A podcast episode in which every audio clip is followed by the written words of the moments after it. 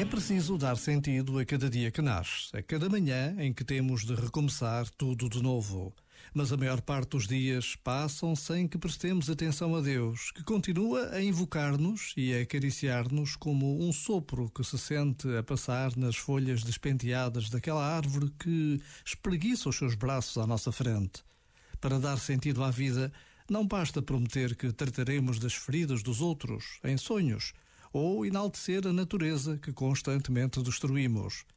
Para dar sentido à vida, é necessário abrir o nosso coração a Deus e deixá-lo entrar como borboleta silenciosa pela janela. Este momento está disponível em podcast no site e na app.